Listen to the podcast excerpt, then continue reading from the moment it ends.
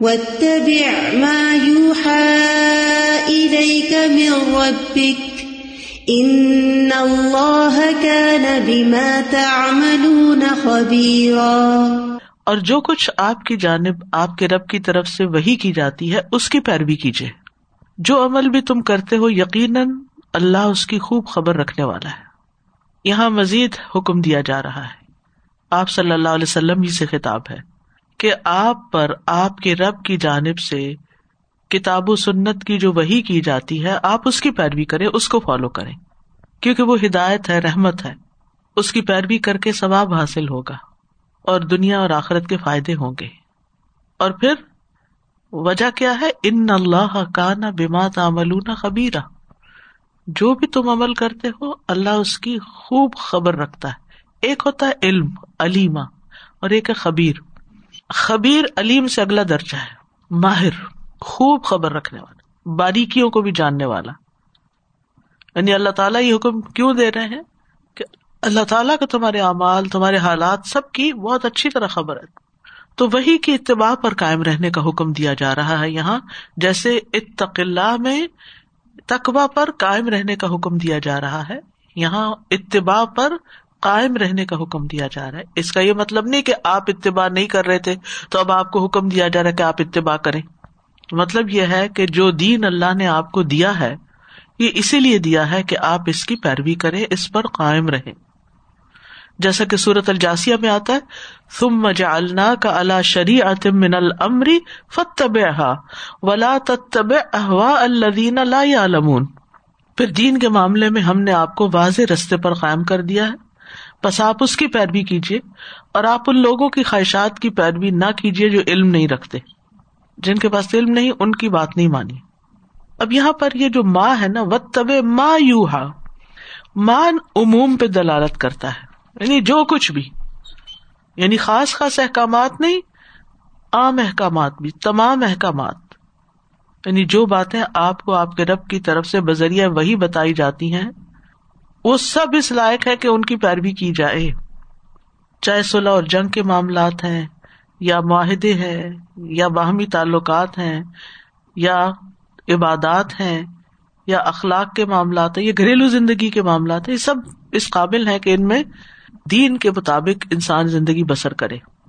تو اس سلسلے میں نبی صلی اللہ علیہ وسلم کے ذمہ جو کام دیے گئے تھے، خاص طور پر جو آپ کی حیثیت میں آپ کی ذمہ داریاں تھیں جس میں تبلیغ اور دعوت کا کام اور پھر جو دوسروں کو بتا رہے ہیں اس پر خود عمل کرنا۔ یعنی آپ کے لیے یہ بھی فرض کے درجے میں تھا کہ جو آپ کو حکم دیا جا رہا ہے، آپ اس پر خود بھی عمل کریں اور پھر آگے پہنچائیں بھی۔ اور اگر آپ کو یہ تاکید کی جا رہی ہے کہ و تب ما یو ہا کا تو پھر کسی اور سے کیسے معاف کی جا سکتی ہے؟ اور پھر ان اللہ کا نا بیما ملونا جمع کسی کا آ گیا۔ آغاز میں نبی صلی اللہ علیہ وسلم کو خطاب ہے، لیکن آگے جا کے بیما تا اس سے بھی یہ پتا چلتا ہے کہ یہ حکم صرف آپ کے لیے نہیں ہے، بلکہ سب کے لیے ہے کہ تم وہی میں سے جو جتنا بھی لوگے، جتنا بھی عمل کرو گے اللہ کو پتا چل جائے گا۔ ہم ہنڈریڈ پرسینٹ لیتے ہیں یا ففٹی پرسینٹ لیتے ہیں۔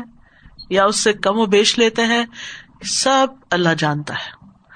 گویا دوسرے لفظوں میں معاملہ اللہ کے ساتھ ہے، بندوں کے ساتھ نہیں ہے، اللہ کے ساتھ۔ یہاں ہمیں بندوں کو خوش نہیں کرنا کہ ہم بندوں پہ ثابت کر دیں، ان کو بتا دیں کہ ہم دیکھو دین پہ چلنے والے لوگ ہیں۔ اس کی ضرورت نہیں ہے، بلکہ کیا حکم ہے؟ کس چیز کی فکر کرنی چاہیے؟ کہ اللہ تعالیٰ کس چیز سے راضی ہے؟ تو خطاب نبی صلی اللہ علیہ وسلم سے اور حقیقت میں پوری امت سے۔ تو اس آئے سے جو بات پتہ چلتی ہے وہ یہ کہ کتاب و سنت کی پیروی کی جائے۔ صورت اللہ راف میں جمع کے سیگے میں بھی یہ حکم آیا ان ضلع کم ربی کم پیروی کرو اس کی جو تمہاری طرف، تمہارے رب کی طرف سے نازل کیا گیا۔ یہاں تو سنگولر کا سیگا ہے، وہاں جمع ہے۔ سب کو حکم دیا جا رہا ہے۔ اور وہاں روکا بھی جا رہا ہے۔ ولا تبیو مت پیروی کرو۔ مندونی اولیا اس کے سوا کچھ اور اولیا کی۔ اور روکی نہیں۔ جو تمہارے مددگار یا تمہارے دوست وغیرہ ہیں۔ کلی لمبا تزک کروں لیکن بہت کم تم نصیحت لیتے ہو۔ تو اس سے یہ پتا چلتا ہے کہ ہمیں دین نبی صلی اللہ علیہ وسلم کے ذریعے سے ملا ہے۔ آپ کے عمل سے، آپ کے کال سے، آپ کے سکھانے سے۔ لہذا جس چیز کا آپ حکم دیں، وہ ہمیں کرنا ہے اور جس چیز سے آپ روکے اس سے رک جانا ہے۔ اور وہی کے مقابلے میں جاہلیت کے رسم و رواج اور عام زندگی کے طور طریقے اور قیاس اور خیال ان کی پیروی نہیں کرنی۔ اور پھر دوبارہ تاکید ہے کہ اللہ اور اس کے رسول کے حکم کے آگے کسی اور کی بات نہیں مانی جائے گی۔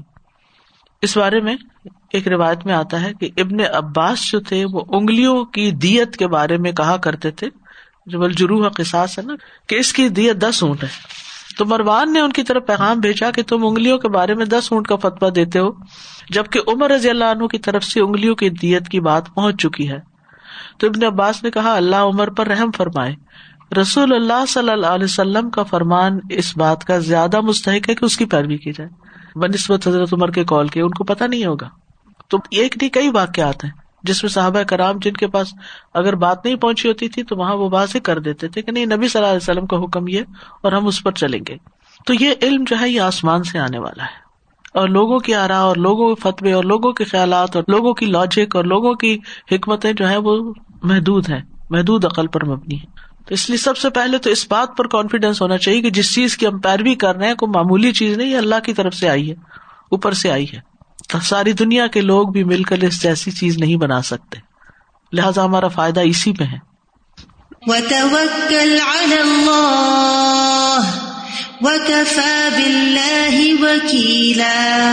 اور آپ اللہ پر توکل کیجیے اور اللہ ہی کارساز کافی ہے۔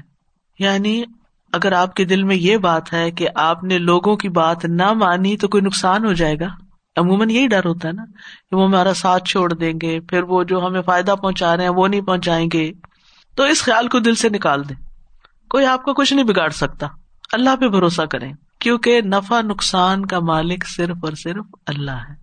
موت و حیات کا مالک اللہ ہے۔ لہذا اللہ ہی کا حکم آپ کی زندگی میں سب سے اہم ہونا چاہیے۔ جس کی طرف سے آئے اور جس کی طرف جانا ہے، وہی ہماری زندگیوں میں سب سے اہم ہونا چاہیے۔ وہ توکل اللہ اور اپنے معاملات اللہ کے سپرد کر دیں۔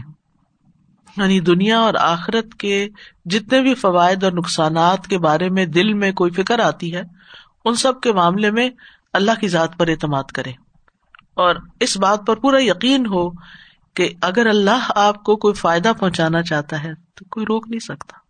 اور اگر وہ نہیں دینا چاہتا، کوئی دے نہیں سکتا۔ اللہ ملام آنے عالما آتا ہی تھا غلام ہوتی علما بناتا اور جب تک انسان اللہ پہ توکل نہیں کرتا، اس کی عبادت مکمل نہیں ہوتی۔ اسی لیے فرمایا فا بدھ و توکل علیہ۔ سورت ہود میں آتا ہے۔ تو توکل جو ہے، ایک تو ہے اللہ پر بھروسہ، عبادت میں توکل، کہ انسان کے اندر یہ احساس ہو کہ وہ اللہ تعالیٰ کا محتاج ہے۔ اور جس پر وہ توکل کر رہا ہے، پھر اس کے آگے وہ جھکتا ہے۔ جس کو وہ اپنا کارساز سمجھتا ہے، اس کے آگے آجزی سے کام لیتا ہے، اس کی پھر وہ عبادت کرتا ہے۔ اور یہ عبادت اور یہ آجزی کسی غیر اللہ کے لیے نہیں ہونی چاہیے۔ کیوں اللہ پہ بھروسے کے لیے کہا گیا؟ تاکہ پھر عبادت بھی اللہ ہی کی ہو، ورنہ پھر انسان غیر اللہ کی طرف جھک جائے گا۔ اگر یہ خیال ہو کہ دیوتا اور دیویاں فائدہ پہنچانے والے ہیں، تو پھر اللہ کی بجائے لوگ اس کے آگے جھکیں گے، ان کو خوش کرنے میں لگے رہیں گے۔ پھر اسی طرح بعض اوقات دنیاوی معاملات میں ہم کسی کو وکیل بنا لیتے ہیں، لیکن اپنے کسی کام کے لیے کوئی وکیل ہائر کر لیتے ہیں۔ تو یہ جائز ہے۔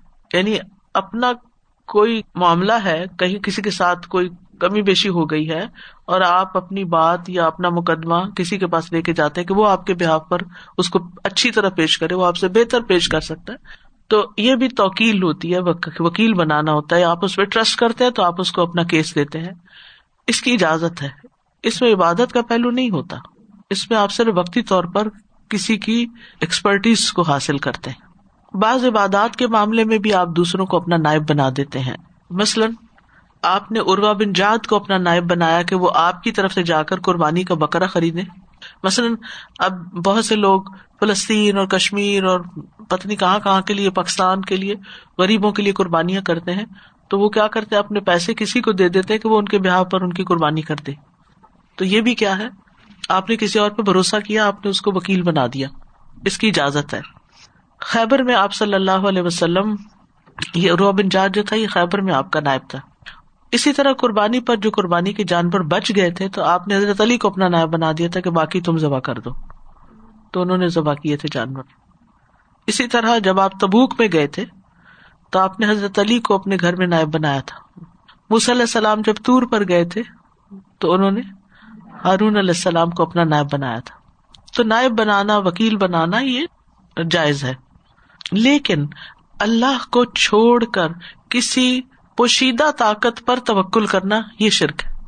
کسی اور ہستی پر اعتماد کرنا کہ وہ ہمارا کام بنائے گی۔ جیسے لوگ کہتے ہیں کہ پیر عبد القادر گیلانی ہے اور اور اسی طرح کے بزرگ جو ہیں، وہ ہماری مدد کو آئیں گے۔ وہ تو فوت ہو چکے ہیں، وہ کہاں سے مدد کو آ سکتے؟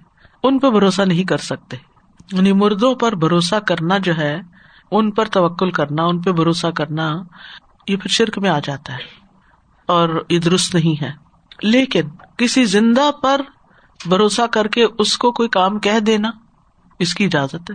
اور یہ ہم روز مرہ کے معاملات میں کرتے ہی رہتے ہیں۔ ہم کہتے ہیں نا ایا کا نابود و ایا کا نسطین صرف تیری ہی ہم عبادت کرتے ہیں اور صرف تجھ سے ہم مدد چاہتے ہیں۔ تو اس کا کیا مطلب ہے کہ کسی کام میں کسی سے کوئی مدد نہیں مانگنی چاہیے؟ مثلاً اگر میں آپ سے ہی کہوں کہ یہ فلائر میرے قریب کر دیں تو میں آپ سے مدد مانگ رہی ہوں تو کیا میں شرک کر نہیں، یہ ظاہری امور میں مدد طلب کرنا ہے۔ جو منع ہے وہ خفیہ طریقے پر، خفیہ امور میں پوشیدہ طور پر کسی کو اپنا مددگار سمجھنا یہ درست نہیں۔ وہ کفا بلّہ وکیلا اور اللہ کا کارساز ہونا کافی ہے۔ یعنی اللہ تعالیٰ آپ کی حفاظت کرنے والا، آپ کے کام بنانے والا ہے۔ تو یہاں تین آیات پہ تین احکامات کا حکم دیا گیا ہے۔ نمبر ایک، اللہ کا تقوی اختیار کیا جائے۔ نمبر دو، اس کے احکام کی پیروی کی جائے۔ نمبر تین، اکیلے اللہ کی ذات کو وکیل بنایا جائے۔ اور اس کے برعکس کو فار اور منافقین کی اطاعت کی ممانعت ہے۔ اور خاص شاید سے یہ پتا چلتا ہے کہ اللہ پر توکل کرنا واجب ہے۔ حکم ہے اس کا کہ کیا جائے۔ اور جن کی زندگیوں میں توکل ہوتا ہے، وہ بہت ریلیکسڈ لوگ ہوتے ہیں۔ اور انسان کیوں توکل کرتا ہے اللہ پر؟ کیونکہ اس کو یہ یقین ہوتا ہے کہ وہ سب کچھ کر سکتا ہے بی ادی خیر۔ اس کے ہاتھ میں ساری خیر ہے، ساری بلائی ہے۔ اور وہ وہاں سے مدد کر سکتا ہے، جہاں سے کوئی اور مدد نہیں کر سکتا۔ اس طرح انسان کو قلبی اطمینان حاصل ہو جاتا ہے، اس کا خوف دور ہو جاتا ہے۔ اور جو اللہ تعالیٰ پر سچے دل سے توکل کرے گا واقعی اب سپرد کر دے گا اپنے معاملات، تو پھر اللہ بھی اس کو کافی ہو جائے گا۔ نبی صلی اللہ علیہ وسلم کو اور جگہ پر بھی حکم دیا گیا۔ صورت مزمل میں، ابتدائی احکامات میں سے، رب المشرق والمغرب لا الہ الا ہوا فتخذ وکیلا۔ کیا آپ اللہ کو اپنا وکیل بنائے ممئی توکل اللہ فہو حسب تو ہر معاملے میں اور خصوصاً نفع نقصان کے بارے میں صرف انسان اللہ پہ بھروسہ کرے۔ کیونکہ اگر اللہ سبحان تعالیٰ کوئی فائدہ دینا چاہے تو کوئی نقصان نہیں دے سکتا، اور اگر وہ کسی تکلیف میں مبتلا کر دے تو کوئی اس کو دور کر نہیں سکتا۔ سازا جی بس یہ دیکھ رہی تھی کہ تینوں آیات کا اسٹارٹ اور اینڈ کتنا خوبصورت ہے۔ پہلے آیت میں اتق اللہ کا جو حکم دیا گیا تو بتا دیا گیا کیونکہ اللہ علیم اور حکیم ہے۔ دوسرے میں کہا گیا و تبھی یوہا علیک تو بتا دیا گیا کہ ان اللہ کا نبی ملون خبیرہ تیسری آیت میں کہا وہ توکل اللہ کیونکہ وہ کفا بلّہ وکیلا۔ تو سبحان اللہ لائک اللہ سبحان تعالیٰ کی صفات کو اگر سامنے رکھے تو ہمیں بات سمجھنے کتنی آسان ہو جاتی یعنی صرف حکم نہیں دیے جا رہے، ساتھ تسلی بھی دی جا رہی ہے، وجہ بھی بتائی جا رہی ہے کہ کیوں؟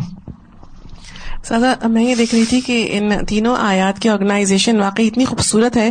ابھی جیسے امن باجی نے اس کو فارورڈ سے بیکورڈ کیا، اگر میں دیکھ رہی تھی کہ اس کو اگر بیکورڈ سے ہم لے کر جائیں یعنی ریلائنس توکل، اللہ زبان و تعالیٰ کے علاوہ کسی انسان کے اوپر اگر کوئی بھی انسان کسی بھی معاملے میں ریلائی کرتا ہے، اس سے اپنے کسی کام کی مدد لیتا ہے اور اس کے بعد اگر اس کا وہ کام ہو جاتا ہے، تو وہ کیا کرتا ہے؟ اس پہ مزید اس کی ریلائنس بڑھ جاتی ہے اور پھر اس کے بعد وہ اس کو فالو کرنے لگ جاتا ہے۔ اور جب وہ اس کو فالو کرنے لگ جاتا ہے تو ایک وقت آتا ہے کہ وہ اس کی اطاعت میں آگے بڑھنے لگتا ہے اور پھر اسی کا خوف اور پھر اسی کی اسی کی حاکمیت پھر اس کے دل میں بیٹھ جاتی ہے۔ تو اگر ان تین آیتوں کے سامنے رکھے تو عبادت کی تفصیل سمجھ میں آتی ہے۔ انسان صحیح معنوں میں عبادت گزار ہو نہیں سکتا جب تک یہ ساری چیزیں نہ ہوں۔ ہاں ہاں، سر جی پہلے تو ہمیشہ جب بھی آیتیں پڑھ رہے ہو تو اپنی سچویشن جو ہوتی ہیں، وہ کہیں نہ کہیں وہ ہر ہر دن اسی آیتوں کا ہمیں جواب روز ہی مل جاتا ہے۔ الحمد للہ کہیں نہ کہیں۔ لیکن جب اتق اللہ کی اتق اللہ کی بات آتی ہے نا، تو اس وقت ایسے لگتا ہے کہ انسان جو ہے نا، اپنے آپ سے شرمندہ ہو رہا ہوتا ہے۔ اتنا ایک شرمندگی کا احساس آ رہا تھا اور خاص طور سے جبکہ اللہ تعالیٰ نے اس جگہ بٹھایا ہو جہاں کہ آپ سیکھ رہے ہیں، پڑھ رہے ہیں، اور اس کے بعد بھی وہ چیز نہیں آ رہی اور اگر گھر والوں کی طرف سے یہ بات آ جائے، تو اور ڈبل جو ہے نا، اس میں اور زیادہ انسان جو ہے نا ایک گلٹ فیلنگ جو ہے نا، وہ ہوتی رہتی ہے۔ اور پھر وہی ہوتا ہے کہ نہیں، جو بات گھر والے کہہ رہے ہیں وہ ڈیفینیٹلی صحیح ہے۔ ہمیں اتقلا تو کرنا ہی ہے بہرنا وہ ایک عجیب سی ایک، بہت ہی گلٹی سی فیلنگ آنے لگتی ہے، مسلسل اور جہاں توکل کی بات آتی ہے تو سر جی جیسے آپ نے کہا نا کہ دل میں ایک اطمینان سچویشن آپ کو نظر آ رہی ہے، بالکل امپاسبل ہے۔ کہیں کوئی دور دور تک چیزوں کی کوئی کوئی چیز نہیں نظر آ رہی، کوئی کچھ کاموں کی۔ لیکن جب اللہ پہ توکل کرتے ہیں، وہ کام آپ کے سامنے خود بخود بن کے آ جاتے ہیں۔ یہ بہت ایک ہو جاتا ہے کہ کمپلیٹ توکل سے۔ حالانکہ انسان کا ایمان جب اپ اینڈ ڈاؤن ہوتا ہے توکل بھی اپ اینڈ ڈاؤن ہوتا ہے۔ بالکل۔ لیکن بٹ ہوتا کیا ہے کہ جب آپ بار بار یاد کرتے ہیں حسبی اللہ اللہ اللہ اللہ توکل تو اور بلرش العظیم جب یاد کر کے دل سے پڑھ کے اس کو نا دل بھر جاتا ہے پھر توکل سے بھر جاتا ہے۔ صبح شام سات سات دفعہ پڑھ لیں تو جی، اور سر جی ایک اور چیز یہ بھی تھی کہ میں یہ دیکھتی ہوں کہ یہ میرا جہاں بھی کہیں کوئی ایسا اتفاق ہوتا ہے جانے میں کچھ لوگوں میں اس میں میجورٹی کی طرف سے جو چیز آتی ہے نا وہ یہی آتی ہے کہ اللہ کے کام ہی آتے ہیں سب کچھ آتے ہیں۔ لیکن ایک ہی ڈر جو ہے نا میجورٹی کے سامنے جو آ رہا ہوتا ہے ڈفرینٹ ڈفرینٹ جگہوں پہ جانے کا اتفاق ہوا تو ان خواتین میں لیڈیز میں یہی ایک چیز تھی۔ کہ ہم یہ یہ کام کریں گے نا تو ہمارے یہ فرینڈس بھی چھوٹ جائیں گے، ہمارا یہ سرکل ہمارا یہ سوشل جو ہے سب چھوٹ جائے گا۔ تو ہم اسی لیے یہ کام کرتے نہیں ہیں۔ تو آپ بتائیں ہم کیا کریں؟ تو ہے نا، اللہ سے دعا کریں، آپ کچھ نہیں کریں، اللہ پہ توکل کریں فرینڈس پہ مت کریں توکل۔ فرینڈس نہیں مل جائیں گے ان شاء اللہ ذاک اللہ خیر۔ اگر کسی انسان کو آپ چھوڑ دیتے ہیں اللہ کی خاطر، اللہ اس کا نیم البدل بہترین اور دے دے گا۔ لیکن اگر انسان کی خاطر اللہ کو چھوڑ دیتے ہیں، تو پھر آپ کو کیا نیم البدر ملے گا؟ کہاں جائیں گے آپ؟ فاخر داوانا الحمد اللہ رب العالمین. سبحان اللہ و بحمد کا اشد اللہ اللہ اللہ انت استخر کا و اطوب السلام علیکم و رحمۃ اللہ وبرکاتہ.